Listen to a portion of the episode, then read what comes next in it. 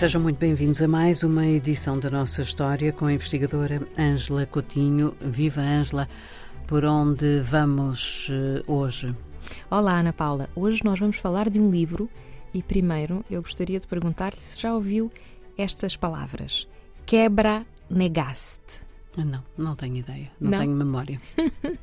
que quer dizer, em que em português diz-se Glória dos Reis. Uh, e é uma referência importante que normalmente não temos presente. E digo-lhe já do que se trata.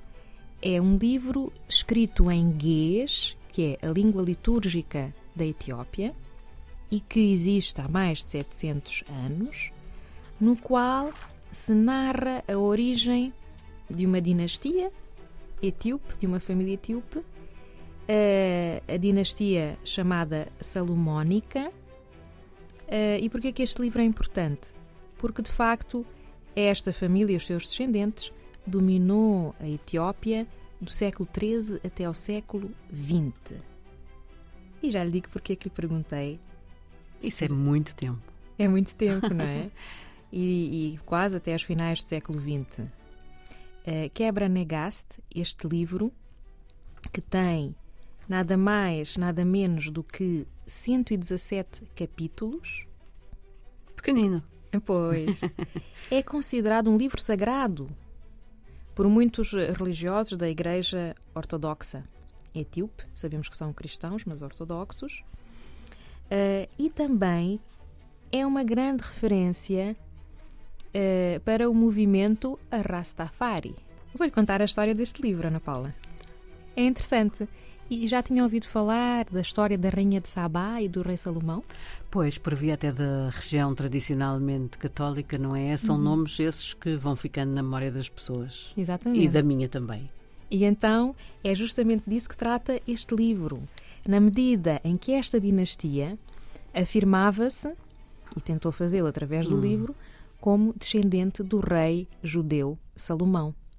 Uh, e Conta-se neste livro que a rainha de Sabá, cujo nome era Maqueda, ouviu falar deste rei da Judeia, considerado muito justo, uma grande referência, etc., e quis ir uh, visitá-lo.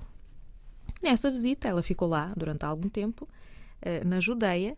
O rei procurou seduzi-la e, quando ela se foi embora, acabou por ver que estava grávida. Eles tiveram então um filho que se chamou Menelik e que foi um imperador uh, da Etiópia. Há uma série de peripécias em torno da educação deste filho, que só quando uh, chegou já à idade adulta é que pôde conhecer o pai. Uh, e diz o livro que foi muito bem recebido pelo, pelo rei Salomão, mas um outro facto curioso e importante para legitimar esta dinastia é o da história da Arca da Aliança, a célebre arca onde estão as tábuas da lei, guardadas por Moisés. Diz o, o livro Quebra Negaste que alguns nobres judeus que regressaram com Menelik à Etiópia, depois dele ter ido conhecer o pai, levaram consigo em segredo a Arca da Aliança. E esta teria ficado guardada numa igreja em Aksum.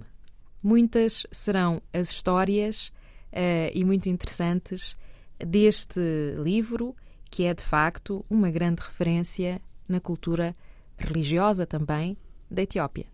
Há um aspecto bastante importante que devemos ter em, uh, presente. É que até hoje em dia a Igreja Ortodoxa Etíope preserva algumas tradições que são de facto de origem judia.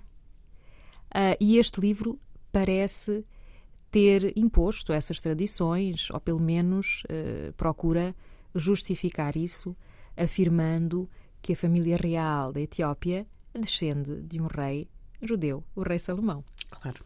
Ângela, muito obrigada. Até à próxima. Até à próxima semana. É mesmo, até à próxima, Ana Paula. Obrigada.